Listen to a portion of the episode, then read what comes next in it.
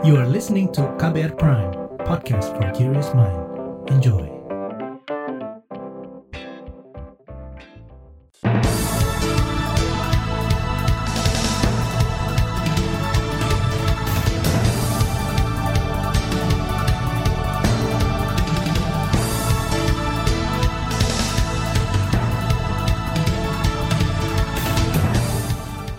Selamat pagi saudara, senang sekali bisa menjumpai Anda kembali melalui program Buletin Pagi edisi Senin 10 Oktober 2022, saya Malika. Sejumlah informasi pilihan telah kami siapkan di antaranya, TGPIF sebut Stadion Kanjuruhan tak layak untuk menggelar pertandingan beresiko tinggi. BMKG ingatkan masyarakat untuk waspada cuaca ekstrim sepekan ini. Seratusan karyawan non-ASN di Solok Selatan perjuangkan nasib usai dirumahkan. Inilah Buletin Pagi selengkapnya. Terbaru di Buletin Pagi. Saudara, tim gabungan independen pencari fakta TGIPF tragedi Kanjuruhan mengungkapkan hasil kesimpulan sementara soal penyebab tragedi Kanjuruhan dari faktor infrastruktur. Anggota TGIPF tragedi Kanjuruhan Nugroho Setiawan mengatakan, Stadion Kanjuruhan di Malang, Jawa Timur tidak layak digunakan untuk menggelar pertandingan beresiko tinggi. Beberapa faktor ketidaklayakan itu misalnya terkait akses keluar masuk penonton.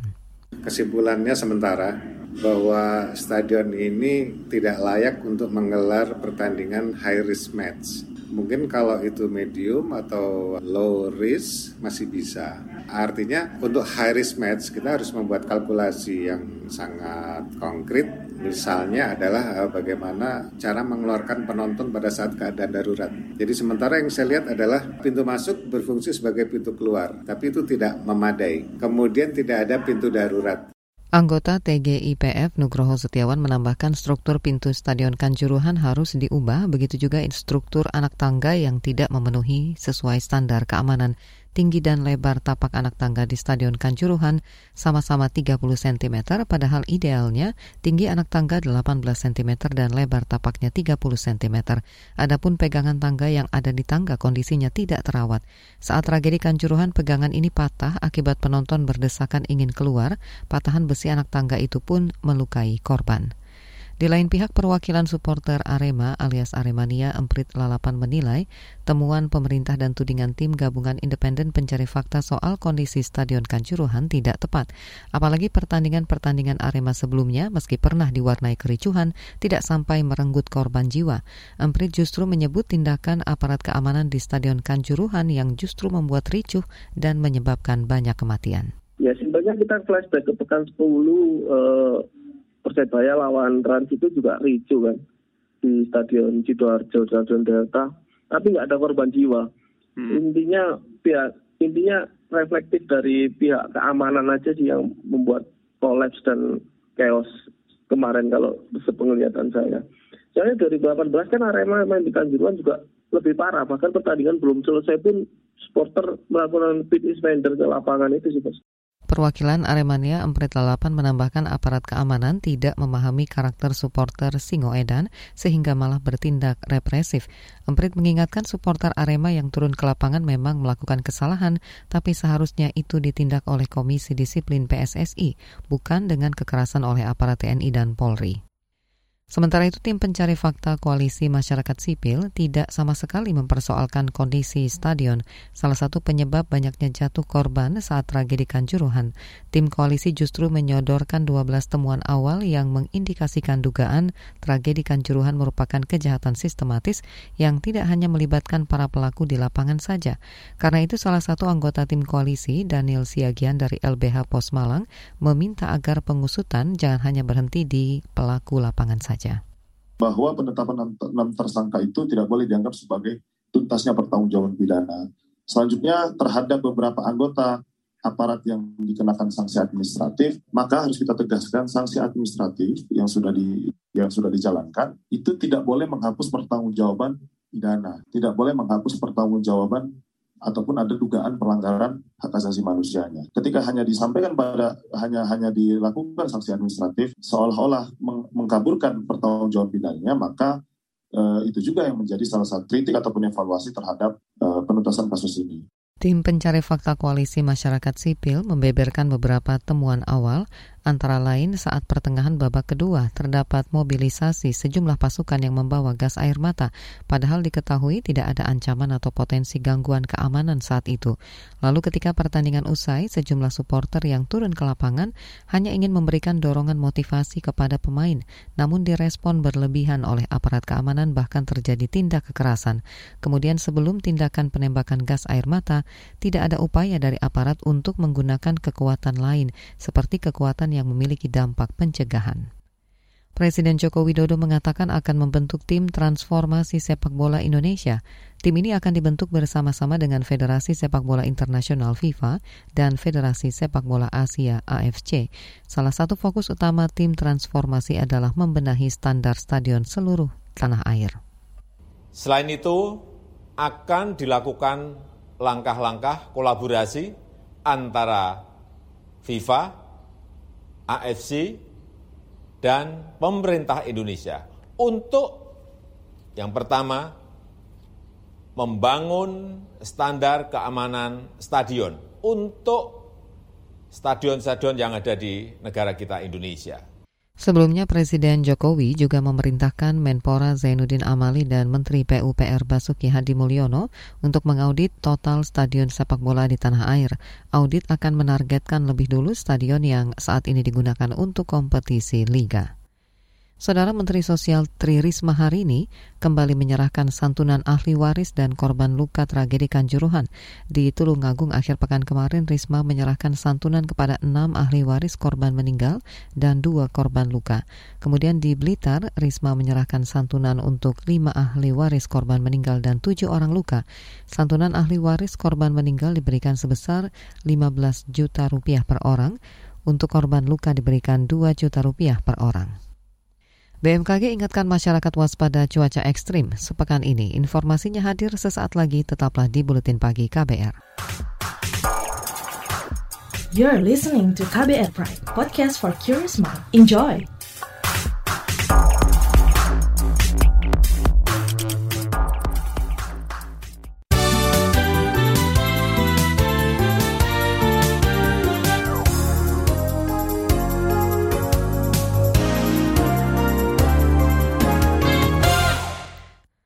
Badan Meteorologi, Klimatologi, dan Geofisika BMKG memperingatkan hampir seluruh wilayah Indonesia akan mengalami cuaca ekstrim sepekan ini. Kepala BMKG Dwi Korita Karnawati meminta masyarakat waspada sebab dari tanggal 9 hingga 15 Oktober diprediksi potensi curah hujan dengan intensitas sedang hingga lebat disertai kilat dan petir serta angin kencang akan terjadi di seluruh provinsi. Kondisi itu terkecuali di Sumatera Barat dan Nusa Tenggara Timur. Sehingga hampir merata di berbagai wilayah Indonesia, terutama diawali dari Indonesia bagian barat, nanti berangsur bergerak ke Indonesia bagian tengah, dan akhirnya Indonesia bagian timur. Dan akhirnya akan menjadi merata silih berganti. Selain Madden-Julian Oscillation, juga interaksi gelombang Rossby ekuatorial dan gelombang Kelvin yang secara tidak langsung dapat meningkatkan pertumbuhan awan hujan di beberapa wilayah Indonesia dalam beberapa hari ke depan sampai sepekan ke depan. Kepala BMKG Dwi Korita Karnawati menjelaskan kondisi cuaca ekstrim terjadi akibat berbagai fenomena baik global, regional, dan lokal. Fenomena global misalnya anomali kondisi suhu muka air laut Indonesia yang lebih hangat, disertai kondisi suhu muka air laut di Samudra Pasifik dan Samudra Hindia yang lebih dingin. Semua itu memicu La Nina yang ditandai curah hujan tinggi dan berpotensi mengakibatkan bencana hidrometeorologi. Peluang Partai Demokrat merapat ke Nasdem untuk mengusung Anies Baswedan sebagai calon presiden di pemilu 2024 semakin besar. Menurut pengamat politik Deddy Kurnia Syah, peluang itu terbuka jika Agus Harimurti Yudhoyono dimajukan sebagai calon wakil presiden mendampingi Anies. Tapi pengusungan AHY harus mendapat restu dari Nasdem dan partai mitra koalisi lain yang nantinya merapat seperti PKS. Ya. Kita bicara soal dinamika, artinya pasangan capres-cawapres itu tidak bisa hanya dilihat dari satu perspektif dalam artian persetujuan koalisi dari mitra-mitranya. Kalau dilihat secara koalisi politik, maka Anies Baswedan dengan AHY tentu berpeluang. Kenapa? Karena Demokrat punya andil besar dalam keterusungan Anies Baswedan di 2024. Karena mau tidak mau, Nasdem tetap memerlukan mitra koalisi itu. Pengamat politik Deddy Kurnia Syah menambahkan peluang AHY mendampingi Anies juga bisa pupus jika mitra koalisi lebih memilih memasangkan Anies dengan tokoh yang lebih memiliki kekuatan politik sekaligus logistik, misalnya dengan Sandiaga Uno dan Erick Thohir. Kita ke informasi lain, saudara hanya sedikit rumah sakit di Indonesia yang memiliki alat pendeteksi kanker payudara atau mamogram. Fakta itu diungkapkan Menteri Kesehatan Budi Gunadi Sadikin sambil membandingkan dengan sejumlah negara tetangga. Di Indonesia sedikit sekali dibanding Australia, Thailand lebih tinggi mereka. Insidensinya saya rancang sedikit, karena memang ternyata saya baru tahu dari 3.000 rumah sakit yang punya alat mamogram di Indonesia cuma 200. Jadi banyak sekali breast cancer tidak bisa terdeteksi pada alatnya nggak mahal. Menkes Budi Gunadi Sadikin berkomitmen hingga 2024 nanti akan menyediakan mamogram atau alat pendeteksi kanker payudara di seluruh rumah sakit tingkat provinsi. Data yang dihimpun Kementerian Kesehatan per tahun ini menyebutkan ada 2,3 juta perempuan di dunia didiagnosis kanker payudara dan 685.000 diantaranya meninggal. Di Indonesia jumlah kasus baru kanker payudara pada 2020 mencapai 65.000 kasus atau 16% dari total 396.000 kasus kanker. Adapun jumlah kematian akibat kanker payudara lebih dari 22.000 orang. Beralih ke berita ekonomi, industri kreatif Indonesia diharapkan mampu berkembang dan menjadi tonggak kekuatan bangsa menghadapi ancaman resesi global tahun depan. Menparekraf Sandiaga Uno menegaskan geliat ekonomi kreatif Indonesia kini juga sudah mulai menunjukkan kekuatan. Pelatihannya sudah dimasukkan dalam bootcamp. Jadi Pak Niel dan kami, saya sendiri sebagai super mentor, memberikan kiat-kiat menghadapi resesi. Dan resesi yang kita prediksi tahun depan ini bisa kita atasi kalau kita perkuat UMKM. Kita perkuat permodalannya, kita perkuat pemasarannya, dan tadi yang sampai disampaikan oleh Mas Indra Lesmana, pendampingan, pembinaannya, itu yang kita perlu. Menparekraf Sandiaga Uno menambahkan kolaborasi UMKM dengan dunia usaha sangat diharapkan agar bisa membuka jutaan lapangan pekerjaan. Kondisi ideal seperti ini yang diperlukan untuk menjawab tantangan inflasi dan resesi global.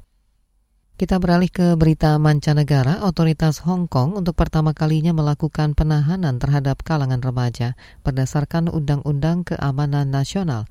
5 remaja telah dijatuhi hukuman 3 tahun penahanan karena menganjurkan penggulingan pemerintah Beijing, China. Para remaja itu berusia antara 16 hingga 19 tahun dan merupakan aktivis Returning Valiant, sebuah kelompok kemerdekaan pro-Hong Kong. Di pengadilan, Hakim Kwok Wakin menyebut terdakwa terbukti memanfaatkan media sosial dan berunjuk rasa di jalan guna mengadvokasi revolusi berdarah demi menggulingkan kekuasaan Cina di Hong Kong. Meski Hakim berdalih memberikan hukuman konsentrasi di kamp pelatihan kepada 5 remaja tadi, tapi publik menilai sebenarnya vonis itu sama juga dengan bentuk penahanan. Di bagian berikutnya akan kami hadirkan saga bertajuk Lara, Duka dan Nestapa di Kanjuruhan. Simak usai jeda, tetaplah di Buletin Pagi KBR. You're listening to KBR Prime, podcast for curious mind. Enjoy!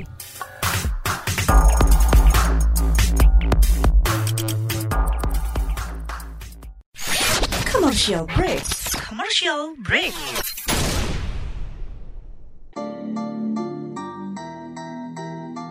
Come on yo, buat yang suka nyebar hoax, you better listen to this one.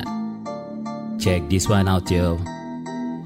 Hati-hati kalau baca kabar hoax, jangan langsung disebar kabar yang hoax. Kalau mau tahu kabar benar atau hoax, dengerin cek fakta yang pasti bukan hoax. Dengerinnya setiap Senin yang jelas bukan hoax. Cuma ada di kbrprime.id hoax. Dan aplikasi podcast lainnya hoax. Sudah cukup hoaxnya hoax. Cukup hoax. Jaga emosi, tahan jari, verifikasi sebelum dibagi. Saya Aribowo Sasmito, Ketua Komite Pemeriksa Fakta Mafindo. KBR Prime, podcast for curious mind.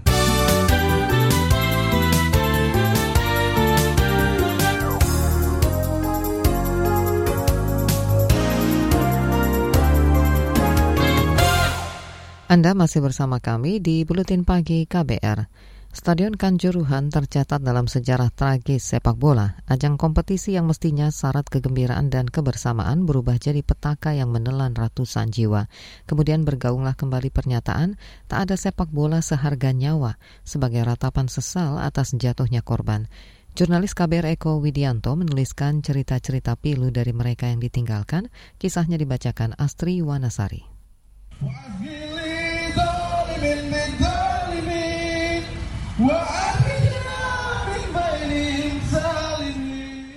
Sepekan terakhir, ucapan duka dan doa mengalir deras dari penjuru tanah air untuk ratusan korban jiwa tragedi Kanjuruhan.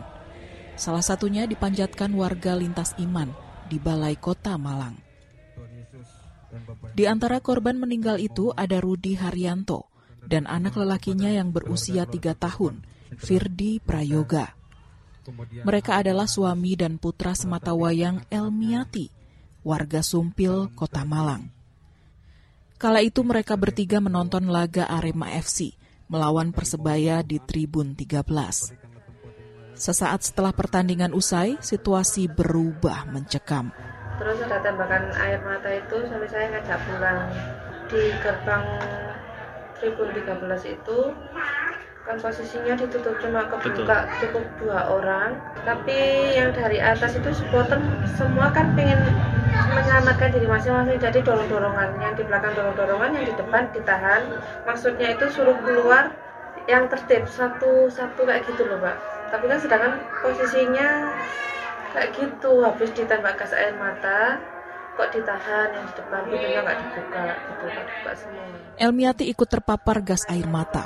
Terus tenggorokan ini perih, kayak silat-silat gitu, nafas panas, mata juga panas, buat dia itu udah nggak bisa. Di jalur keluar pintu 13, Elmiati terpisah dari suami dan anaknya.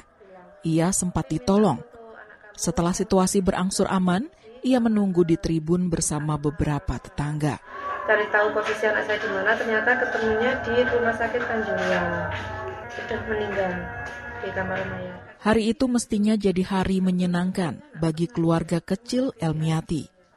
Saya yang ngajak, kan selama ini jarang main ya anak saya ya, cuma pengen nyenengin hati anak saya. Kan pikir saya kan supporter Surabaya nggak datang ke sini, mungkin aman ya. Ayo lihat. Berangkat mau lihat Arema itu paginya minta potong rambut, ayo potong rambutnya gitu, anak saya itu. Luka Elmiati masih menganga. Ia tak bakal menginjakan kaki lagi ke Stadion Kanjuruhan. Trauma, keinget anak, ingat suami, trauma aja kalau mau lihat ke sana. Duka kehilangan anggota keluarga juga menggelayuti Nurul Husnah, warga Pakis Haji, Kabupaten Malang. Kakaknya, Hutriadi Hermanto, turut jadi korban di Kanjuruhan. Nurul makin terenyuh karena tak putus-putus mengalir ucapan bela sungkawa untuk sang kakak, yang adalah individu berkebutuhan khusus. Mas itu kan agak apa ya namanya ya, ada kekurangan, tapi alhamdulillah meskipun itu ke orang itu baik, itulah yang poinnya kenapa segini banyaknya orang berbeda. Kepergian kakak Nurul menyisakan kisah kepahlawanannya di Stadion Kanjuruhan. Lelaki 37 tahun itu ternyata sempat menyelamatkan warga lain sebelum ajal menjemput. Ada anak cewek, kan adik nangis kan, video call sama saya. Terus si cewek itu nangis sama gebuk pundaknya adik sama ngomong, itu Mas yang nolong saya. Kalau nggak ada Mas Tesamean, mungkin aku nggak bisa seperti ini gitu loh. Kita keluarga itu. Ya Allah, saya baru bisa tidur kemarin malam. Suara jeritan korban dan suasana mencekam di Kanjuruhan terus terngiang di ingatan Dadang. Orang-orang berlarian lintang pukang menuju pintu 13, berdesakan bahkan sebagian terjepit. Dadang susah payah membantu beberapa orang keluar dari stadion. Namun ia tidak tahu ada Vera keponakannya di antara penonton. Biasanya Vera hanya menyaksikan dari televisi. Keponakan Dadang yang baru saja lulus kuliah itu tak terselamatkan. Di tengah evakuasi saya ditelepon sama keluarga, sama tetangga. Anak Enosi, Vera, penanmu gak umur. Keluarga begitu terpukul dengan kepergian Vera. Santunan dari manajemen Arema ditolak. Mereka, seperti halnya keluarga korban lain, menuntut keadilan ditegakkan. Semua pihak yang bertanggung jawab mesti dihukum setimpal. Berapapun nyawa, 1 miliar pun tidak akan bisa diganti. Yang kita minta adalah jawaban yang objektif, informasi yang objektif dari pihak para polisi. Demikian saga jurnalis KBR Eko Widianto. Saya Astri Yuwanasari. You're listening to KBR Prime, podcast for curious mind. Enjoy!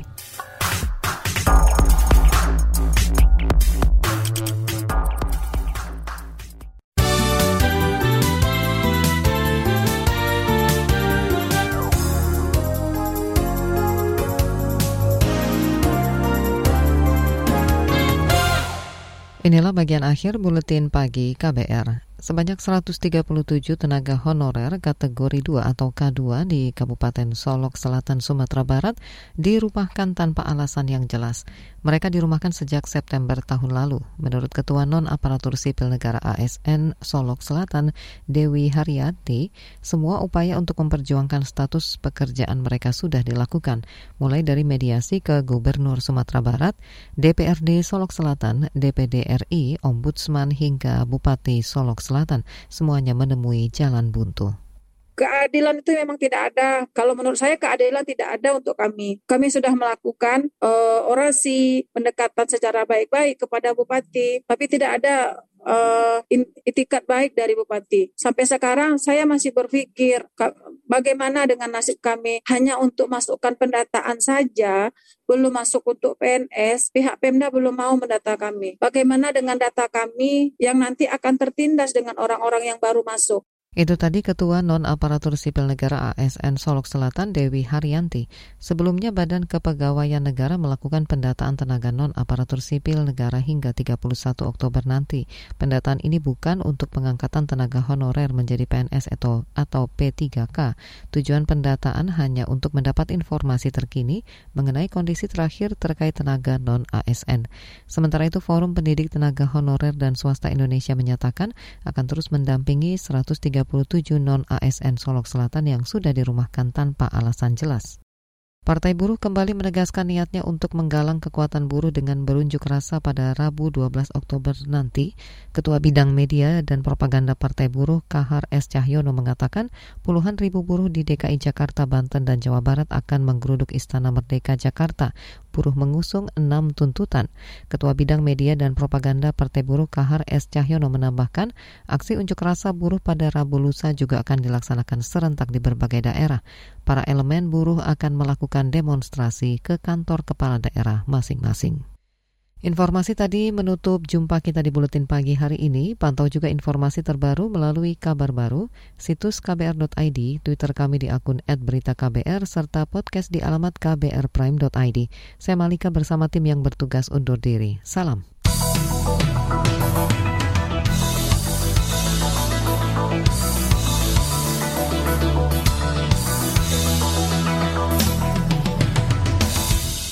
KBR Prime, cara asik mendengar berita.